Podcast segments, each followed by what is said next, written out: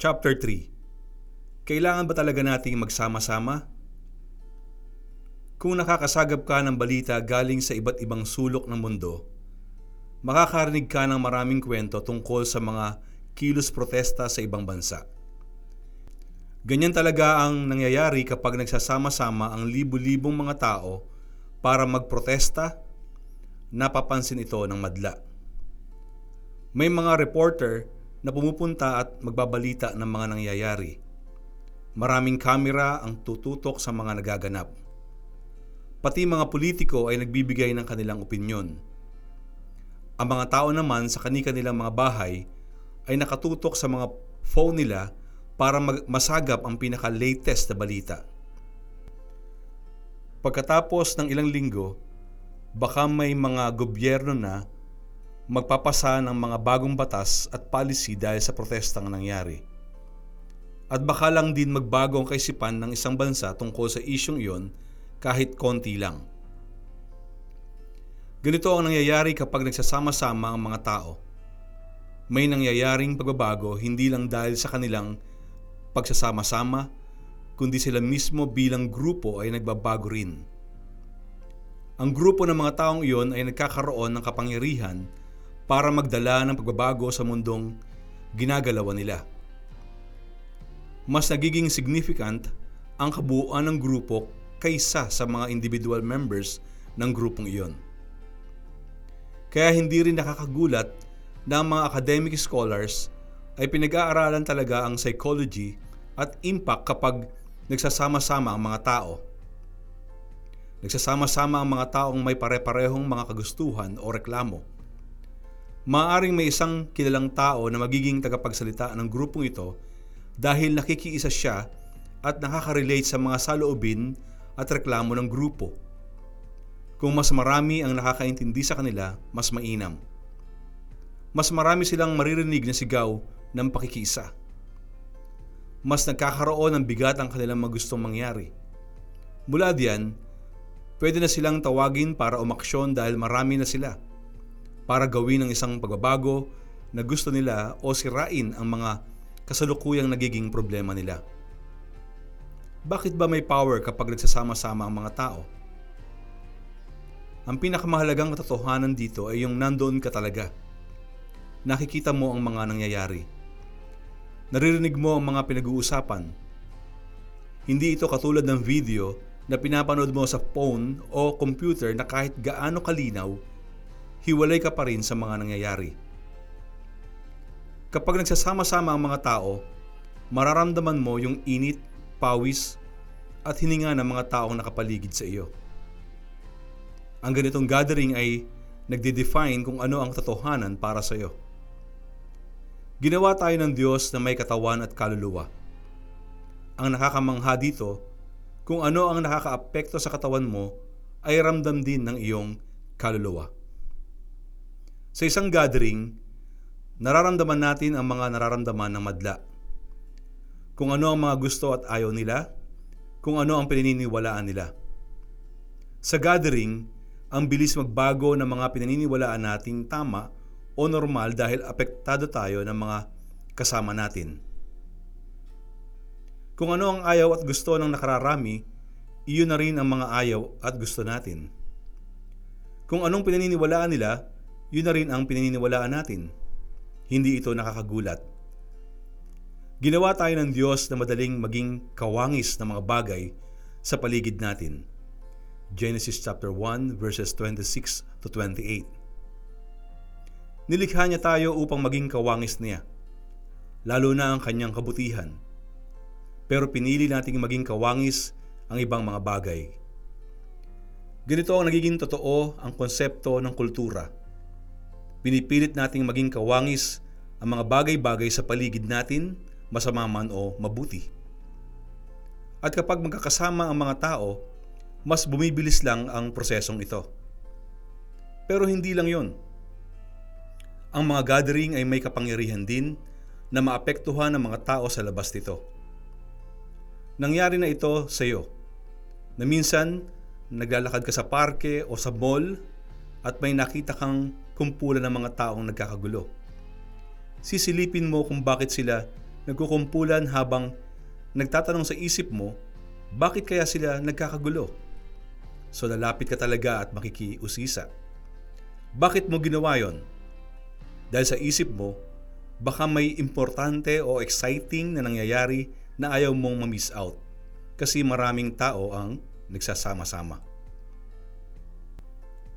Kapag may nakita ka sa phone mo na balita tungkol sa isang malaking rally o mga taong nagsasama-sama sa kung anumang dahilan, usually pinipindot mo ang link na yon para malaman kung importante ba ang nangyayaring iyon. Kapag nagsasama-sama ang mga tao, maaaring magbago ang takbo ng buhay nila. Maaaring magbago ang kultura at paniniwala. Maaaring magbago ang mundo. May power talaga sa gatherings. Ang church ay isang samahan, kaya nagsasama-sama. Gaya ng isang kilos protesta, ang pagkasama-sama ng church ay nagdadala rin ng pagbabago sa buhay ng mga tao. Binabago tayo nito at hinuhugis bilang isang kultura, isang puwersa, isang samahan. Tayo ay hinuhugis ng church bilang isang city of God. At kagaya ng mga kilos protesta, tayo rin ay may ipinapakitang patotoo para makita ng buong mundo. Ang mga gatherings natin ay nagpapakita sa mundo na tayo ay hindi taga rito, na sa langit ang ating tunay na tirahan. Kapag nakikita nila tayo, napapaisip din sila, anong meron doon? May kaibigan akong pastor na nakausap ko kamakailan lang. Ang sabi niya na noong natapos dito sa Amerika ang mga quarantine dahil sa COVID, na-discover ng church nila na sobrang spiritual pala ng gathering ng isang church. Yun ang salitang ginamit niya. Spiritual. Pero dapat maisip rin natin na kaya spiritual ang gatherings ng church ay dahil ito ay physical din. Ang disenyo naman talaga ng Diyos para sa kanyang mga anak ay magkakasama at kasama niya physically. Kaya niya inilagay sina Adan at Eva sa hardin ng Eden na kasama niya. At noong nagkasala sila, sakalang niya sila pinaalis sa kanyang presensya. Tinitipon din ng Diyos ang bayan ng Israel sa lupang pangako at inatasan na magtipon-tipon sa templo kung saan ang presensya niya ay mararanasan nila. Deuteronomy chapter 16 verse 16, chapter 31 verses 10 to 12, and verse 30.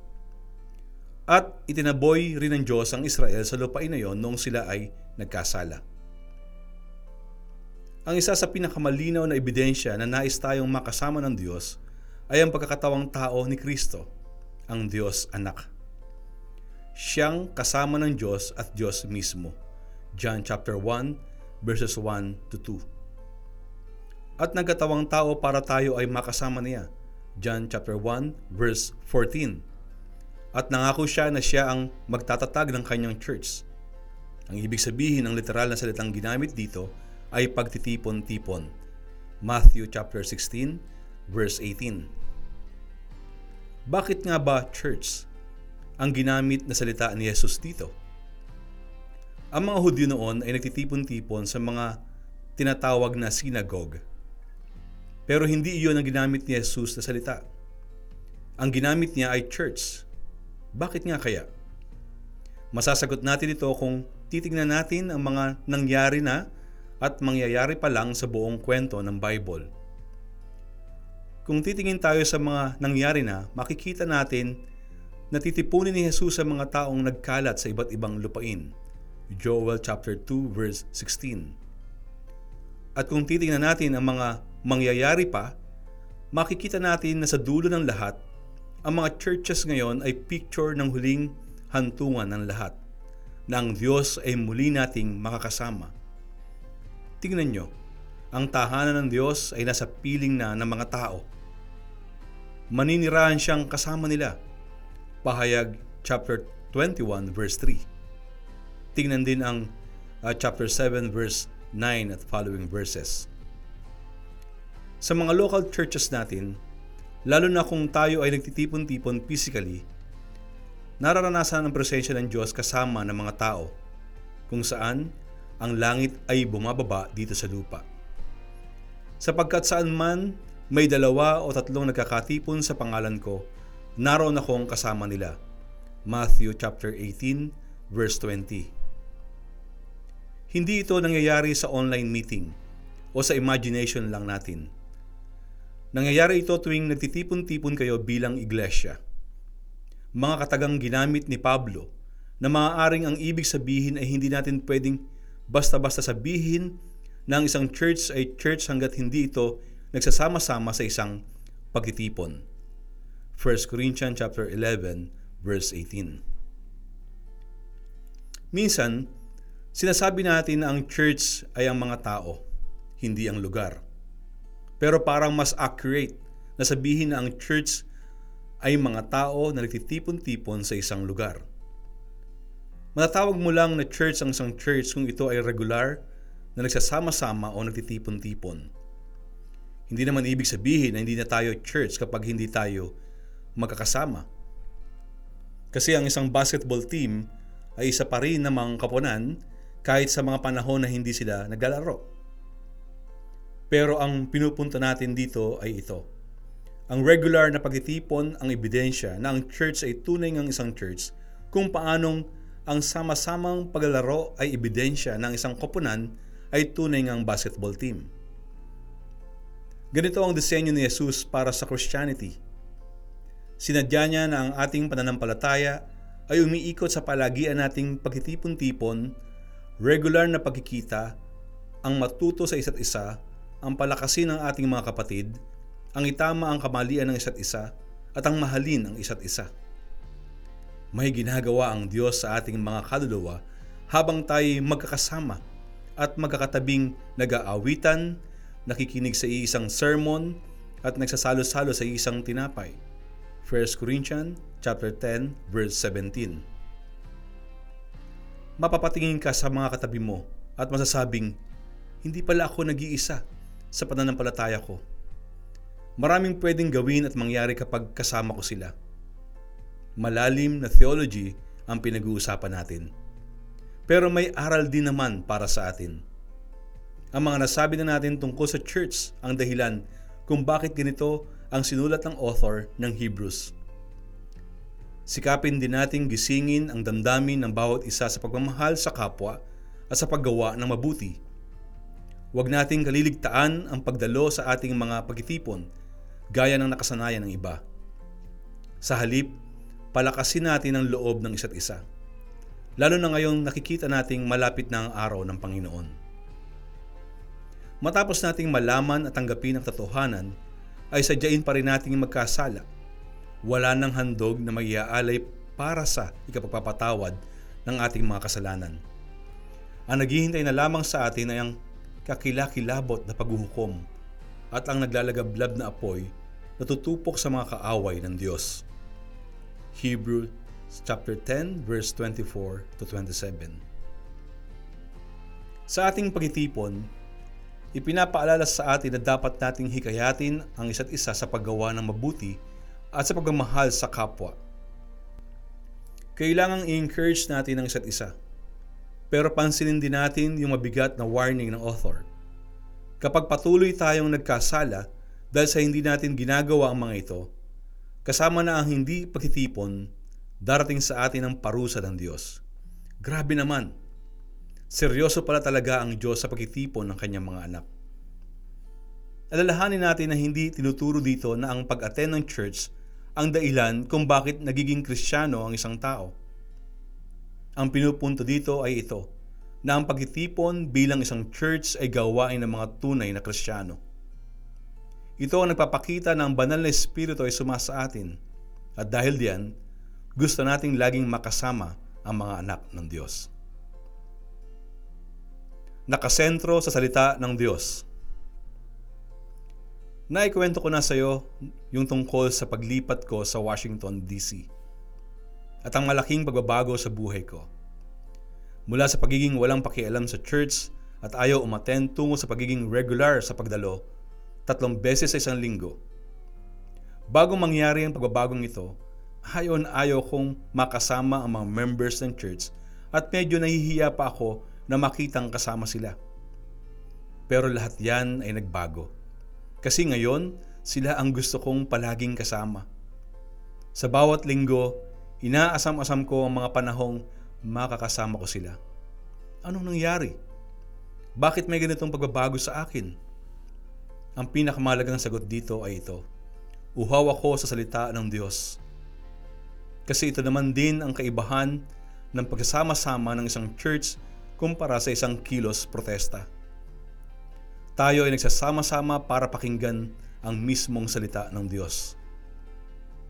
Nang ipangaral namin sa inyo ang kanyang salita, hindi ninyo ito tinanggap bilang salita ng tao, kundi bilang tunay na salita ng Diyos at ang bisa nito ay nakikita sa buhay ninyo ng mga sumasampalataya. 1 Thessalonians chapter 2 verse 13. Sa pagtitipon ng church, ang Diyos ang nagsasalita. At ang mga mamamayan ng planetang ito ay maaaring dumalo para marinig ang salita ng Diyos at pagmasdan ang mga taong iniligtas niya na namumuhay ayon sa kanyang salita. Kapag ang mga hindi nananampalataya ay dumadalo sa pagtitipon ng church, ang pangako ni Pablo ay ito, na mauunawaan nila ang kanilang kasalanan laban sa Diyos. Ang mga itinatago nila sa kanilang mga puso ay mailalantad at sila ay magpapatira pa at sasamba sa Diyos habang sinasabing ang Diyos ay nandito nga sa inyong kalagitnaan. Tignan ang 1 Corinthians chapter 14 verse 24 to 25. Ang hindi pagtitipon dahil sa COVID-19. Sobrang hirap para sa mga kapatiran sa buong mundo ang pandemyang ito dahil maraming mga church sa iba't ibang lugar ang hindi nakakapagtipon at nakakapakidig na salita ng Diyos ng sama-sama. Ang pakiramdam ko nga ay pagkatapos ng ilang buwan na hindi kami nagtitipon, na para nawawalan na ako ng koneksyon sa church namin. Hirap akong sumagot kapag minsan ay tinatanong ako ng mga kaibigan ko, Kumusta ang church ninyo? Tinatawagan ko ang mga members at nakikipag-chat at messaging sa kanila pero hindi ko pa rin maramdaman na connected ako sa buong church. Para kaming hiwa-hiwalay na isla na hindi mo malaman kung paano magkakasama-sama ulit. Ang mga elders namin ay sobrang concerned sa mga members na nahihirapan sa pananampalataya at may mga kinakaharap na temptations. Worried naman ako para sa mga nalilihis ng landas na konti na lang ay baka tuluyan ng maglayas at lumayo sa Diyos. Pero apektado ang lahat sa hindi pagtitipon ng church. Yung mga mature man sa pananampalataya o yung mga hindi lahat tayo ay kailangang makita ang ating mga kapatid sa pananampalataya at marinig ang mga kwento ng kanilang buhay. Kasi kung hindi, ang mga nakakasama lang natin palagi ay mga katrabaho, kaklase, o yung mga karakter sa mga pinapanood natin sa TV. Nung nagsimula ang pandemya, mga quarantine at lockdown, maraming mga church ang nagmadali na ilipat ang kanilang mga services online maraming natuwa sa idea ng virtual church. May mga pastor na sobrang ayaw sa ganitong idea noon na biglang nagbukas ng mga virtual campuses at nag-hire ng mga full-time pastors para sa mga online ministries na ito. Nasabi nila ay magpapatuloy hanggat kailangan. Sabi ng iba, ito raw ay isang exciting development sa kasaysayan ng katuparan ng Great Commission – pero isipin natin, ano ba ang nawawala sa church experience natin kung ang lingguhang pinupuntahan natin ay isang live stream lang?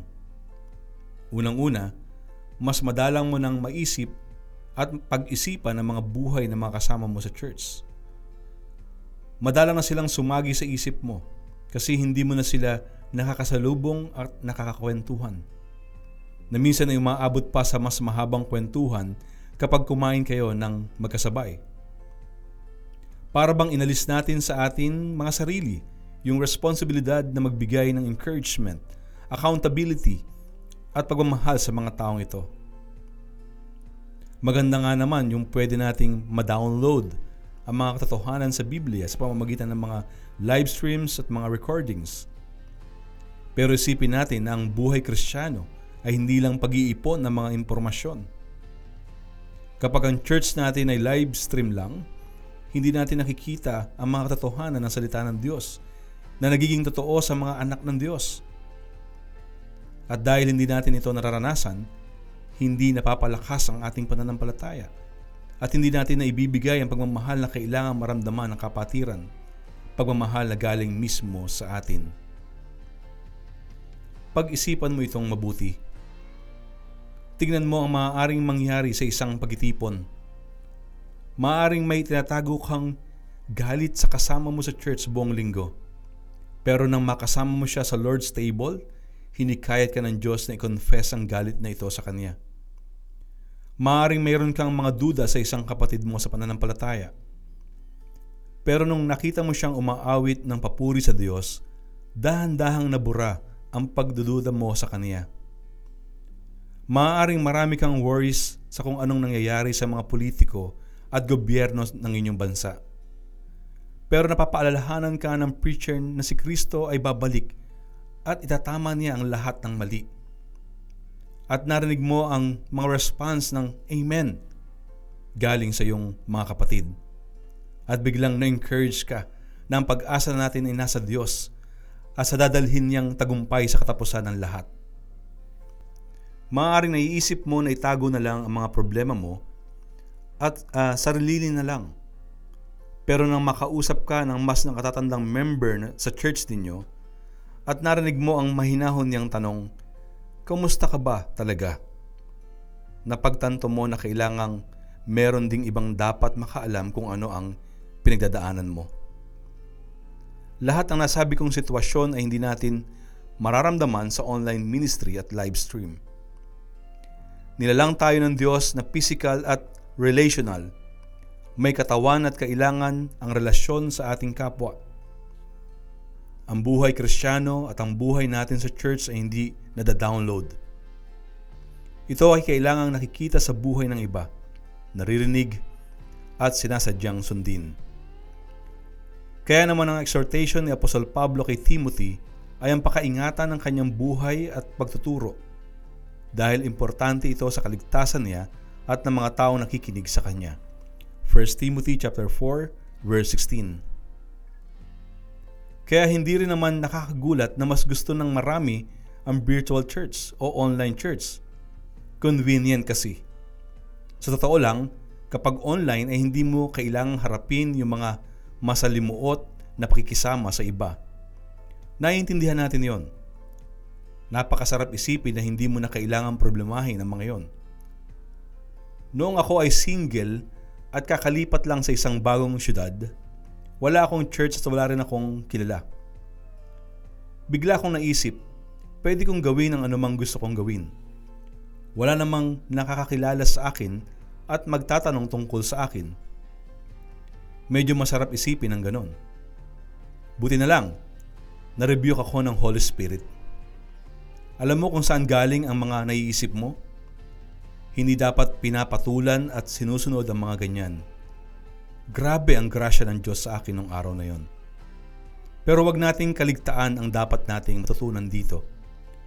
Na ang kapatiran sa church ay ginagamit talaga ng Diyos para tulungan tayong labanan ng temptation at mga kalokohang naiisip nating gawin.